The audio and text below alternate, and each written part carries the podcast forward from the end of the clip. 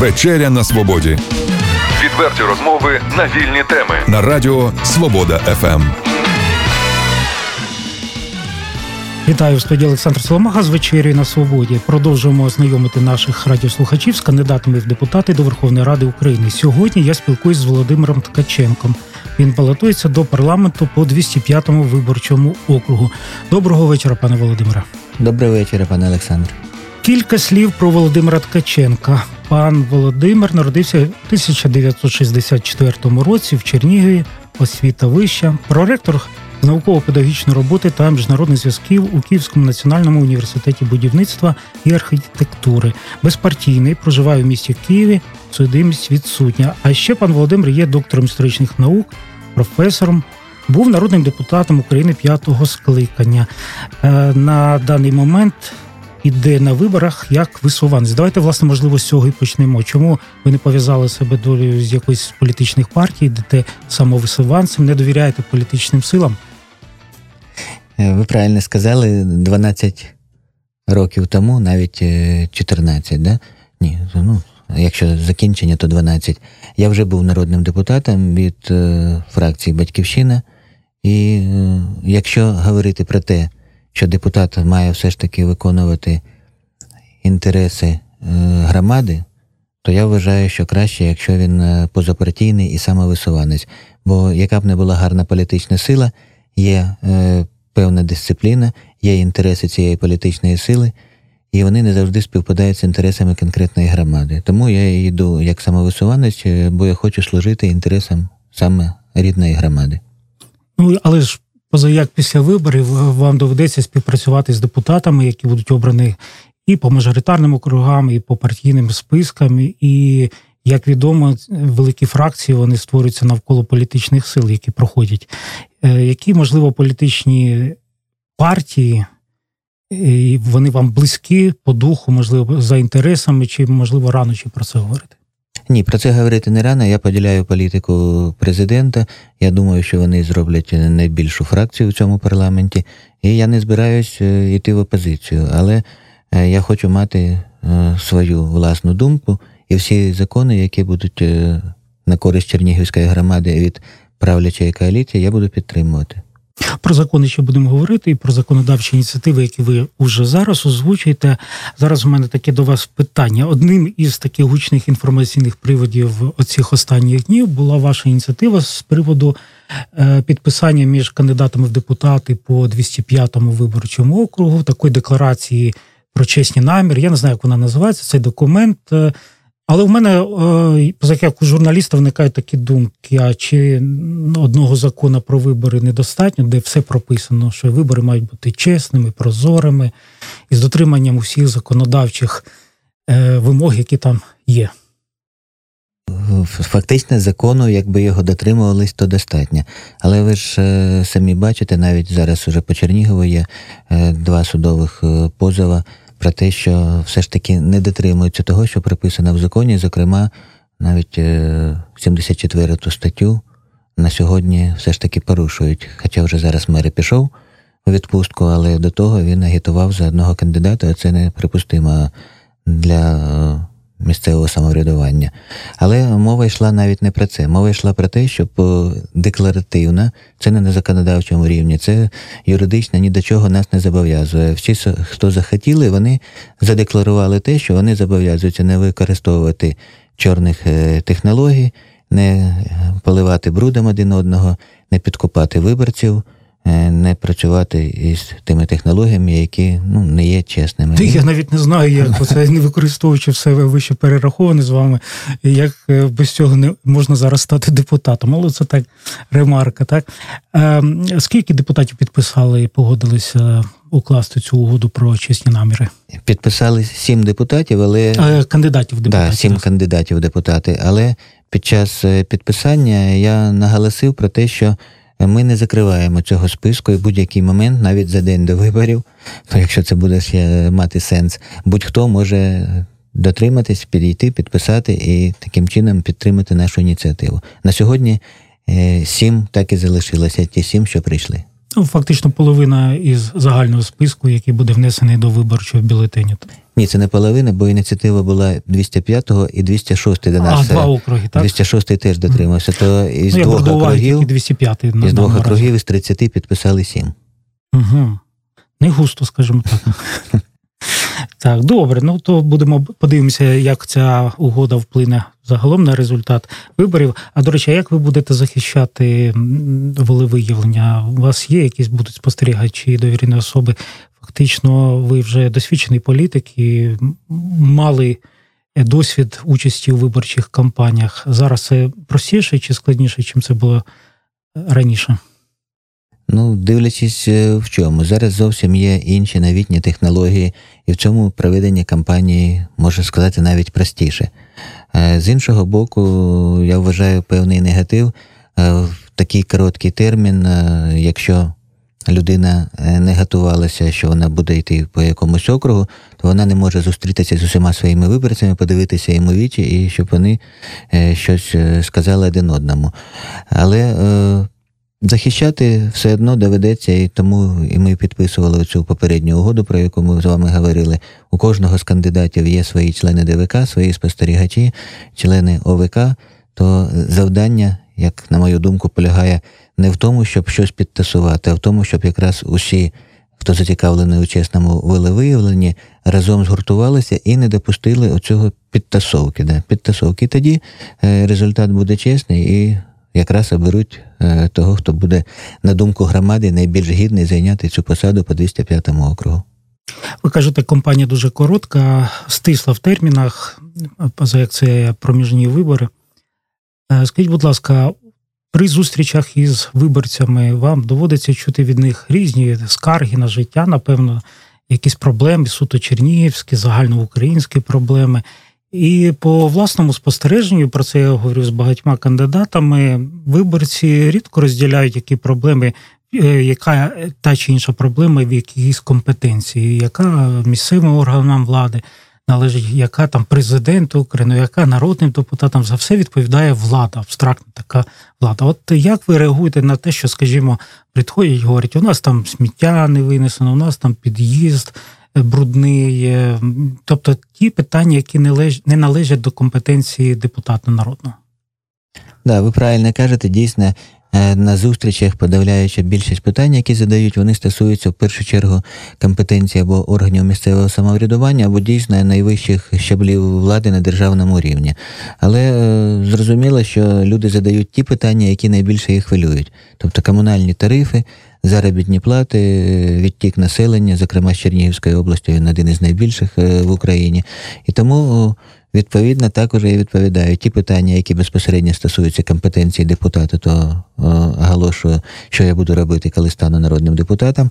А те, що стосується місцевої влади, я вважаю, що який би там не був гарний, ефективний мер, який би був не гарний, ефективний губернатор, якщо він не буде співпрацювати із депутатом, обраним від місцевої громади, який має досвід, який має гарні міжнародні зв'язки. А в даному випадку я можу сказати, що я маю гарні міжнародні зв'язки, які можуть підтягнути необхідні інвестиції, за рахунок цих інвестицій якраз і вирішити ті проблеми, які органи місцевого самоврядування не можуть вирішити, тому що у них не вистачає коштів у місцевому бюджеті. Будемо ще про це говорити, а в мене таке до вас питання. Певно, ви щось обіцяєте виборцям, і, можливо, це якісь виборчі ініціативи, законодавчі ініціативи. Що ви хочете найперше запропонувати на розгляд парламенту у випадку, коли вас оберуть? Які це можуть бути законодавчі акти?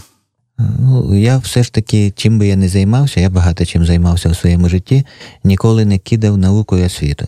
Тому я вважаю, що головний напрямок, в якому я повинен працювати, це наука і освіта, щоб вивести науку і освіту на той рівень, який вона повинна посідати в сучасному світі, щоб наші випускники і студенти були конкурентоспроможними з європейськими колегами. Тому я вважаю, що коли я стану народним депутатом, то 3 найперші ініціативи – це перше, я б сказав, до речі, ще й в моєму скликанні я виступав з ініціативою, багато депутатів її підтримали, але так цей закон не був прийнятий. У нас приймають закони про освіту. І в нас немає закону про вчителя. То я б назвав би так, закон про вчителя. Бо навіть вчора обговорювали багато питань середньої освіти. І всі обговорення в основному зводились до підвищення заробітної плати. Да, це обов'язково. Заробітну плату треба підвищувати вчителям. Але це не панацея від усього. А треба розглядати все в комплексі. Бо на тих же вчорашніх обговореннях намагалися всю відповідальність перекласти на директорів і вчителів. І, відповідно, директорам це не подобалось. І це неправильно, бо треба говорити про три ключових моменти. По-перше, якість освіти, яку зараз чомусь багато в чому забувають. По-друге, зовсім у нас випала. І зараз навіть нові закони, які приймались протягом останніх 5 років, взагалі не торкалися проблеми виховання. І у нас немає реального закону, який би забезпечував безпеку учня або студента. І таким чином будь-якого батька або мати, вона хоче, щоб її дитина була освічена, вихована, здорова і знаходилась у безпечному середовищі. Тобто тільки в комплексі громадськість, та ж поліція, органи місцевого самоврядування, законодавча влада і уже тоді директори і вчителі, ось тоді можна говорити про те, що буде дійсно прорив у сфері середньої освіти. Другий закон, я вважаю, що все ж таки треба дійсно переглянути обсяги фінансування в освіту і науку, бо вони у минулому році були найменші за всі часи незалежності України. І це теж не може йти на користь науці і освіті. Ну і, мабуть, обов'язково все-таки ж треба прийняти закон, який би стосувався змінити закон. У нас є закон про вищу освіту, але там стільки багато пунктів, які зараз не влаштовують ні самі вузи, вони не можуть розвиватися як потрібно. Ректорів поставили в такі умови, коли вони вже фактично багато за що не відповідають, і пропонується там якихось фінансових наглядачів вести, дозволити продажу території, які до цього часу ніколи ректори не продавали. То це треба дуже великі зміни внести, бо без вищої освіти Україна ніколи не вийде на міжнародний рівень в освітньому процесі. Пане Володимире, от ви слушно сказали, що батьки мріють, щоб їхні діти були виховані, гарно навчені, отримали хорошу базу як в школі, так і вже і в вищих навчальних закладах. Але якщо проєктувати цю ситуацію на Чернігівщину і на обласний центр, то мало навчити, а ще потрібно десь працевлаштувати. Місто, скільки на зараз населення? Більше десь 310 тисяч населення, так? Десь, можливо, так. І все. В нас 2 великих вузи. Ну, колись вони були великими, зараз можна дискутувати по цій темі. Але нерідко така думка звучить, що вони готують, вона є кузнею безробітних майбутніх. От як вирішити це питання? Яку б ми якісну освіту не надавали, ну що, якщо гарний спеціаліст, то поїде кудись за межі Чернігова, області, можливо, за межі України, в ту саму Польщу, Німеччину, в Європу працювати. Як вирішити питання із безробіттям, з потенційним безробіттям молоді, яка б мала б залишатися тут?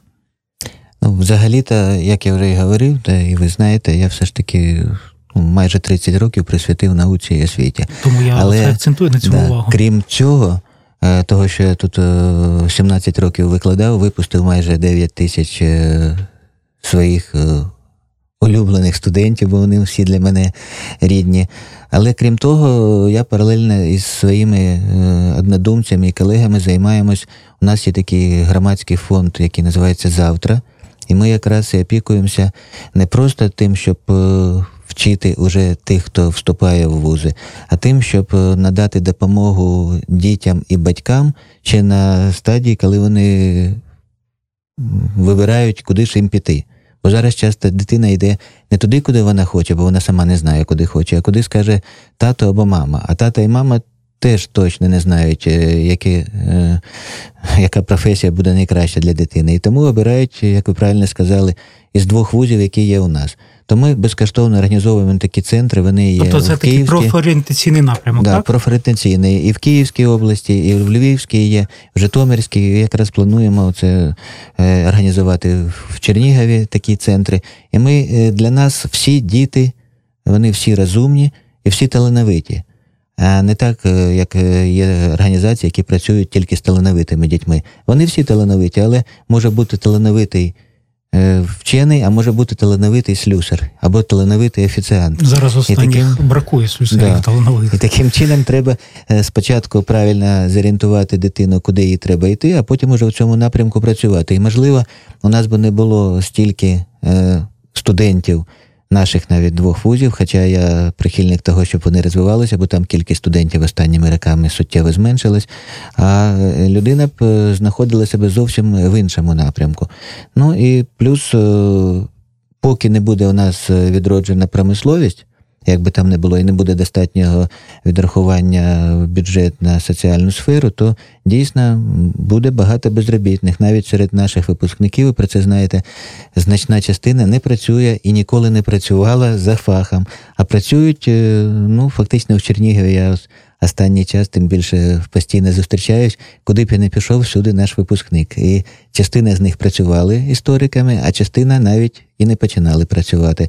І дехто... навіть там дівчинка мені казала, що вона зараз займається карданними валами після історичного факультету. І досить успішно займається, і їй це подобається. Дуже добре, коли людині подобається її робота, але ще дуже важливо, щоб ця робота була. Я ще раз хочу, можливо, акцентувати на цей момент. Колись у Чернігові були такі містоутворюючі підприємства, радіозавод. Угу. Зараз куди навіть фахівцю підготовленому піти працювати? Дуже обмежений вибір, скажімо так, і тому багато приховано безробіття, люди їдуть на заробітки. Колись більше в Росію їздили, зараз в Європу починають більше їздити. Яка перспектива для цієї молоді? Що ви пропонуєте як кандидат в народні депутати? Ви вже починали говорити про певні інвестиції. Куди ви їх хотіли спрямувати? Я вважаю, що якраз за рахунок інвестицій і можна ситуацію докорінно і кардинально змінити на краще. З 2011 по 2014 рік я координував роботу. Велика група моїх учнів і помічників працювали в той час у міській раді і в обласній адміністрації радниками, і ми залучили, я вважаю, величезну кількість інвестицій на Чернігівщину, в 20 разів більше, ніж за роки незалежності до цього було.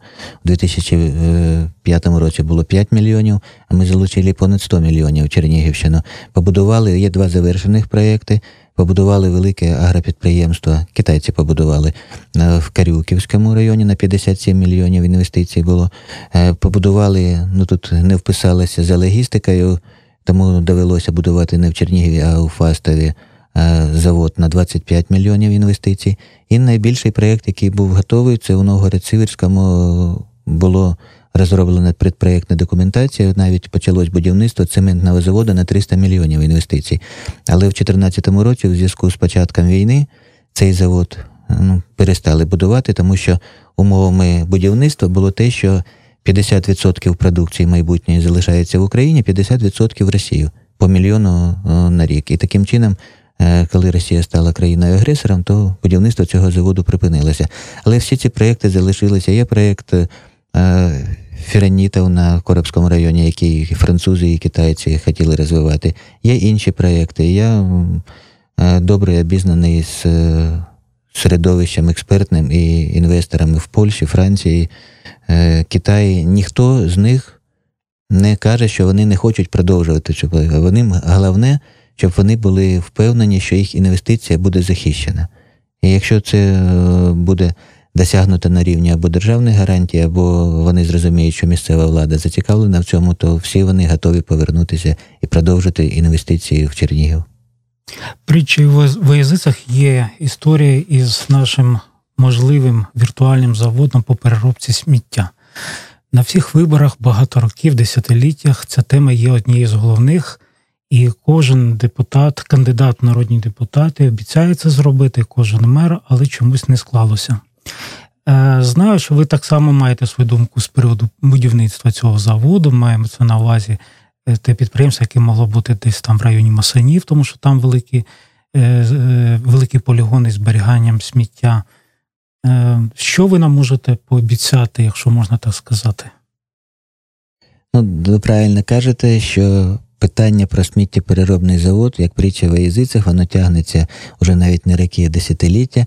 Вперше серйозно це питання я піднімав ще у 2002 році, коли був депутатом міської ради. І навіть тоді вже, до речі, не імпортний, не чужий, а харків'яни готові були будувати завод в Масанах, але з певних причин його так і не побудували. А в 2011 році найбільша у світі, знов-таки, китайська фірма, яка займається саме будівництвом сміттєпереробних заводів, готова була інвестувати сюди кошти, побудувати за власні кошти, зовсім не беручи ніяких коштів із місцевого бюджету, сміттєпереробний завод. Умовою було тільки те, щоб знов-таки були гарантії, що їх не будуть зачіпати бізнес, і щоб оце сміття дійсно спрямовували на цей завод, а не те, що з ним зараз робиться, коли там група є тих людей, які зовсім ніде не працюють, сортують, а потім на цьому ще і заробляють якісь кошти. Тобто умова роботи будь-якого сміттєпереробного заводу, щоб сміття йшло саме на переробку в цьому заводі. Ось через 10 років ці китайці готові були передати безкоштовно завод. Після того, як вони повернуть свої інвестиції і навіть ще якийсь прибуток, вони тоді розраховували на 20-25% прибутку протягом 10 років, передати безкоштовно на баланс міста, і таким чином у нас би працював сміттєпереробний завод без зовсім залучення коштів місцевого бюджету. І це реально, і цей проєкт залишається, і ніхто від нього не відмовляється, і китайці готові його будувати. Ви знаєте, особисто був учасником кількох семінарів, круглих столів за участю і експертів, і іноземних інвесторів, які саме аналізували можливість побудувати сміттєпереробний завод у Чернігові. Головна проблема саме в тому, як ви сказали, це той, хто збирає сміття, його сортує, поставляє на завод. А чи за це все потрібно платити гроші? І з кишені наших чернігівців, тобто наші люди мають знати, як сортувати, куди його класти, куди відносити, не так в сміттєпровод, як зараз воно все там в більшості все йде. І це так само дуже дорого. І завжди звучить така ідея, що це все можна вирішити, якщо ввести ще один додатковий податок.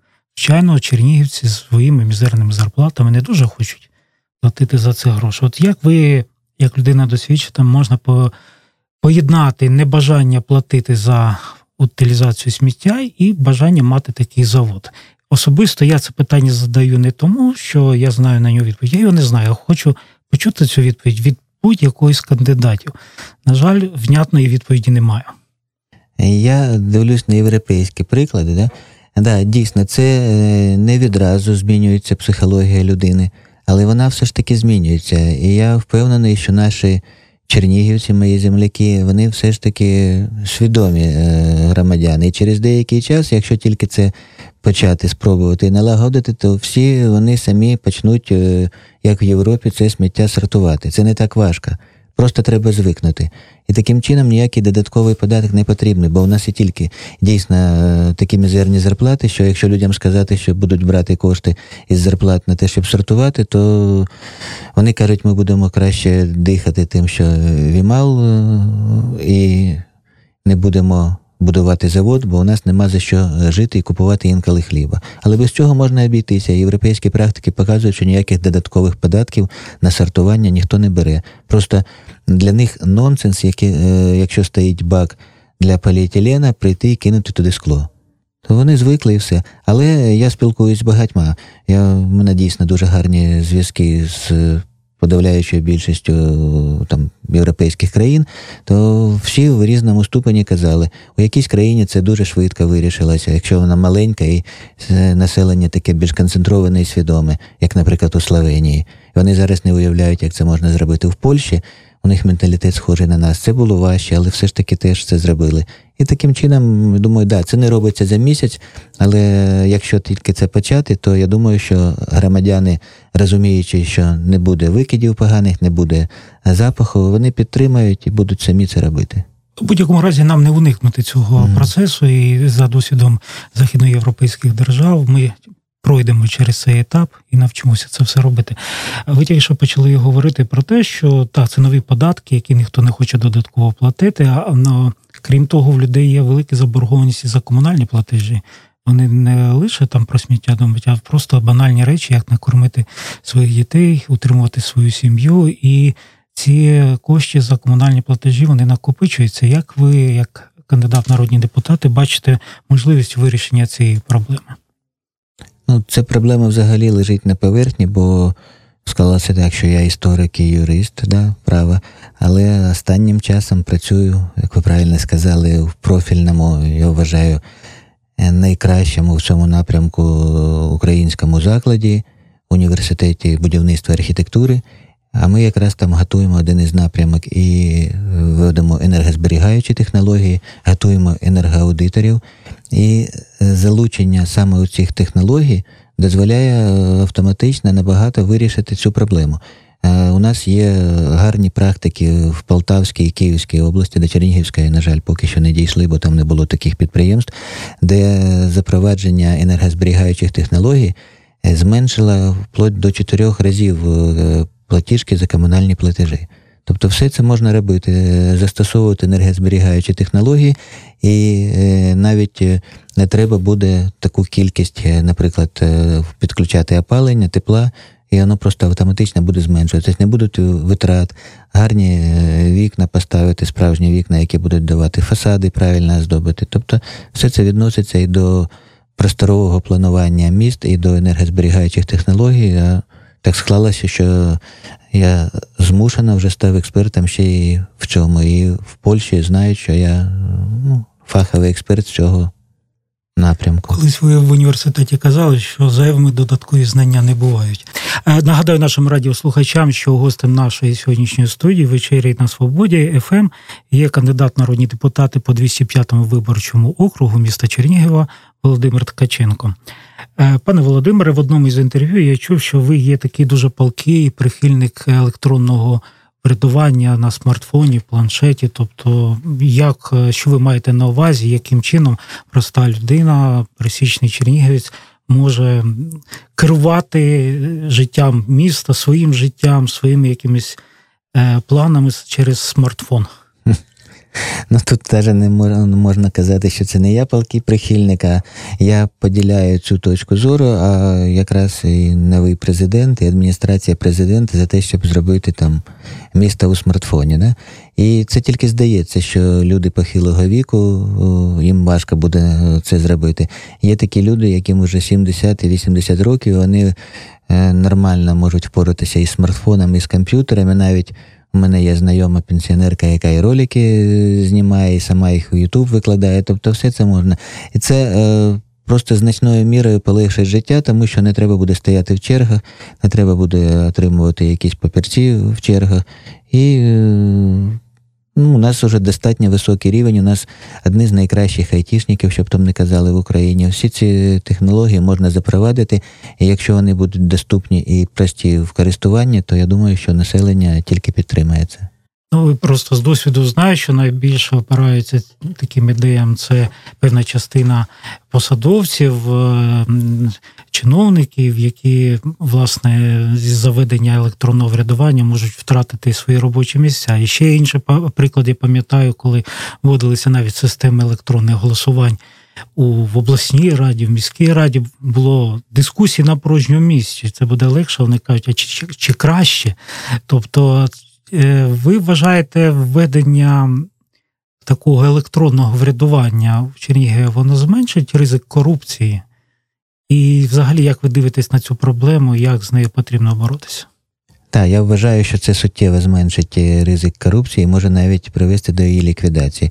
Я не буду брати зараз у глобальному обсязі, бо такого досвіду у мене немає врядування в країні. Але у мене є дуже гарний досвід, коли я відповідав за друк підручників по всій Україні. І ми вперше поставили не приватну, як було до цього, приватна репозиторій, який був видавців, а за проханням нашого міністра ми поставили на базі інституту, директора якого я був, директор Інституту модернізації з міста освіти, репозиторій, і провели конкурс підручників по Україні. Вперше за 25 років своєчасно забезпечили всіх саме тими підручниками, які вони замовили, і відповідність замовлені, які зробили директори шкіл із тими електронними дисками, які у нас зберігалися, була 100%. Тобто всі проголосували, всі отримали і так далі. Але правильно ви кажете, що не дуже зацікавлені всі в цьому, бо розбіжність у деяких областях між паперовими замовленнями, а за паперові замовлення, за законом так досі відповідають управління освіти, доходило до 32%. І коли я примусив області, бо вони казали, що це наші директори не розібралися, але примусили, що вся Україна так, як директори вибрала, зробила, то коли 100%, то вся корупція зникла. І видавці, я з усіма видавцями досі дружу, хоча я пішов з інституту, я пішов тому, що там планувалося поставити, крім цього модуля, ще 7, але вирішили, мабуть, що не на часі ставити 7 модулів, бо якщо все зробити в електронному вигляді, тоді вже можна було натиснути кнопочку і бачити все, що робиться у будь-яких яслях, дитячому садочку, школі, вузі, і не треба було нікому б вірити, а все б керівництво освіти могло бачити, що відбувається в Україні. То, оскільки вирішили, що інші модулі поки що не ставимо, то я й пішов зараз проректором працювати в інший заклад. Але видавці казали, що це теж вперше. Вони були не вороги під час конкурсу, вони були конкуренти. Кожен змагався за максимальний пакет державного замовлення, але жоден з них не мав навіть сумніву, що воно відбулося все чесно, і ніхто не підтасував ні на користь кого. Все було прозоро і все було видно. Ти боротись не треба, просто ця проблема знімається. Да. Нема, не треба ловити когось за руку, за все воно прозоро, все видно, як це все йде. І ще однією такою галузю для Чернігова, яка всіх хвилює і яку всі кандидати в народні депутати обговорюють, це питання розвиток туризму. Нам є що показати з точки зору історичного надбання, але чи ми можемо так належним рівнем представити місто, щоб зацікавити туриста? Ви, як історик, ми сьогодні про це постійно говоримо, напевно, маєте свій особливий погляд на розвиток туристичної галузі. Що ви нам запропонуєте? Да, я вважаю, що Чернігів має стати, і є всі підстави для цього, щоб він став дійсно туристичним центром. І ось якраз, коли у нас були дебати 2 дні тому, то там іншим кандидатам задавали, вони висловлювали думки, що без аеропорту це неможливо.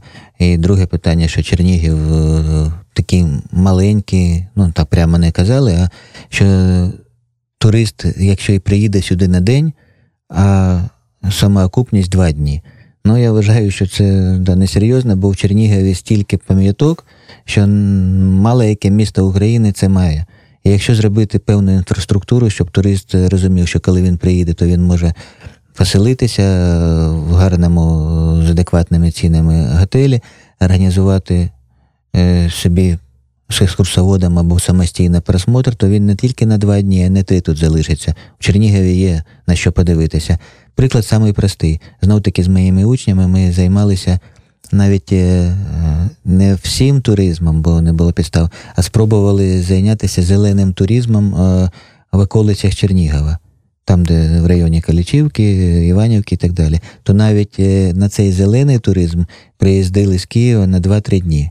Що ж уже говорити про Чернігів, у якому безліч архітектурних пам'яток, печери, церкви, пушки, тобто є що подивитися. І раніше, ви пам'ятаєте, мабуть, самі, ще на зарі розвалу Радянського Союзу, скільки людей сюди приїжджали, і в нікого не було думки, що нема чого подивитися. Ну, тоді працювала ще відпрацьована за роки Радянського Союзу система туристична.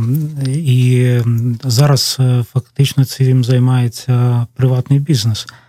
А туристи, які їх привозять сюди, вони хочуть не лише на пам'ятки історії дивитися, а отримати гарні емоції. Ви ж самі сказали, від готеля, від інфраструктури, від гарного харчування, екології.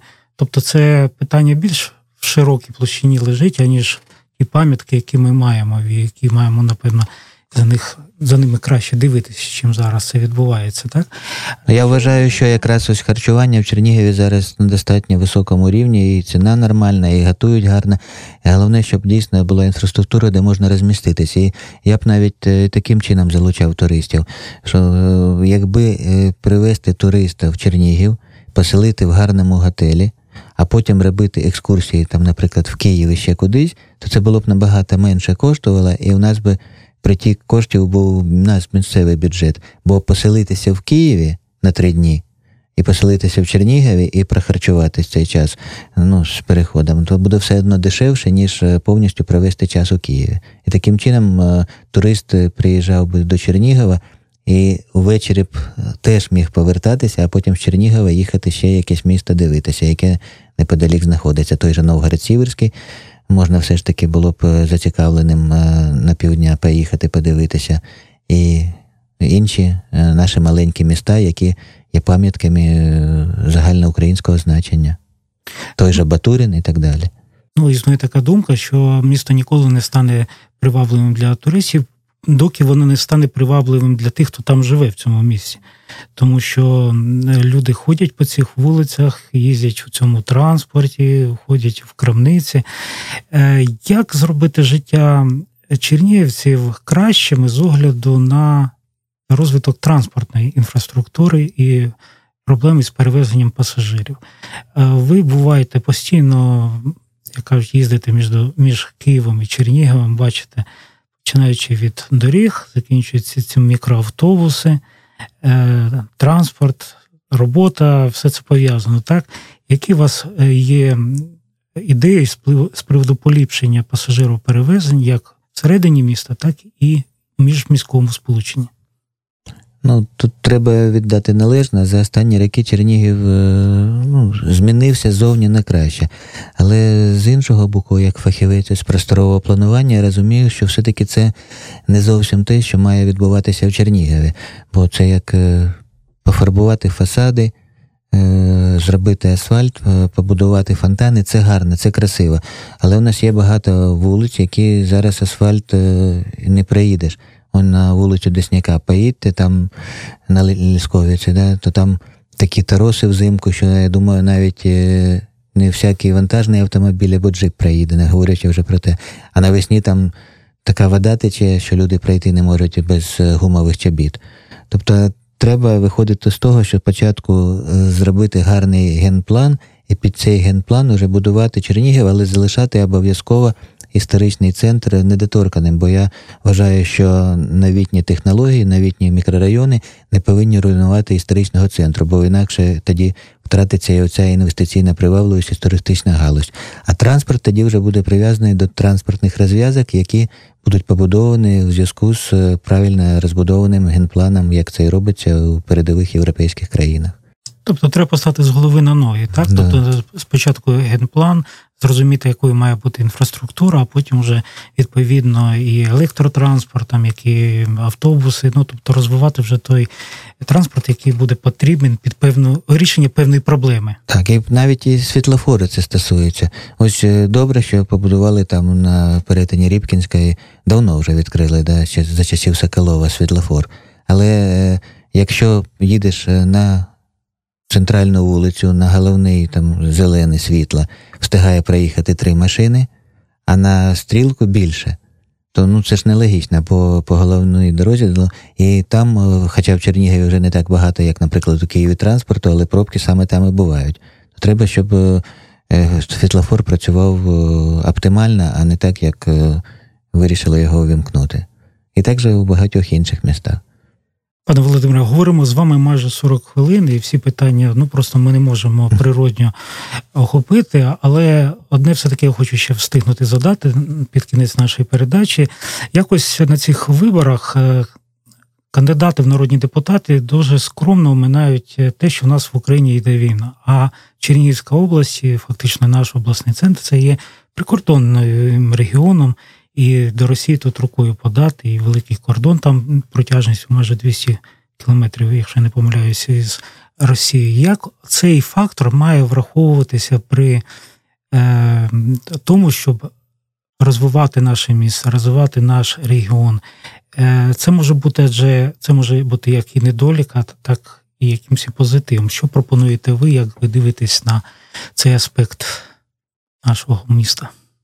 Це дійсно дуже серйозна проблема, з одного боку, для Чернігова, з іншого, коли в мирний час близькість до Росії, до Білорусі була вагомою перевагою, коли можна було розвивати торгівельні зв'язки і так далі. Але зараз дійсно проблема кордонів і безпеки займає дуже велике місце, і в Чернігові вона повинна бути дуже великою. Але це якраз проблема, яку не може вирішити навіть місцева влада. Це вже треба на рівні держави вносити зміни, щоб була гарна боєздатна армія, яку зараз і укріплюють, щоб були якісь важелі захистити кордон, бо дійсно, якщо навіть ми говоримо там про Харків, Луганськ, Донецьк, але з Чернігова до Росії набагато ближче, а з Чернігова до Києва набагато ближче, то наш кордон повинен бути укріплений, я вважаю, чи не найкраще, для того, щоб і громадяни, і мешканці Чернігова вважали себе в безпеці, і Україна в цілому, бо 150 кілометрів від Чернігова, там 140 до Києва, це дуже коротка відстань, а якщо ще взяти 60 до кордону, то навіть в інших місцях такого нема. Але це треба вже робити на загальнодержавному рівні, і тут і треба буде консолідувати зусилля і депутатів-мажоритарників, і депутатів, які війдуть від політичних сил, зроблять фракції, щоб змінити законодавство і забезпечити гарну обороноздатність України. Тобто без законодавчого вирішення цю проблему не вирішити на місцевому рівні. Пане Володимире, я забув запропонувати вам ще одну хвилину-півтори, що я роблю всім своїм співрозмовникам, під час якої ви можете звернутися до своїх виборців, до чернігівців, з будь-якими словами, які ви хочете сказати в дану хвилину. Дякую за цю пропозицію. Да. Я хочу звернутися для того, що, як би там не було, хоча я живу зараз у Києві, але Чернігів для мене рідний, Чернігівська громада рідна, тут живуть мої дорослі діти, тут у першу школу ходить моя донька, тут живе моя мама. Тобто Чернігів для мене завжди залишиться рідним, я сюди регулярно приїжджаю, і я сподіваюся, ставши народним депутатом, буду захищати інтереси чернігівців на достатньому рівні і буду завжди пам'ятати про своє рідне місто. Я дякую вам за цю нашу розмову. Дуже радий вас бачити гостем своєї передачі. Хочу нашим радіослухачам нагадати, що сьогодні я розмовляв із кандидатом в народні депутати по 205-му виборчому округу міста Чернігова Володимиром Ткаченком. Дякую і всього найкращого. Відверті розмови на вільні теми у програмі «Вечеря на Свободі». Тричі на тиждень у понеділок, середу і п'ятницю о 18:00 на радіо «Свобода.fm».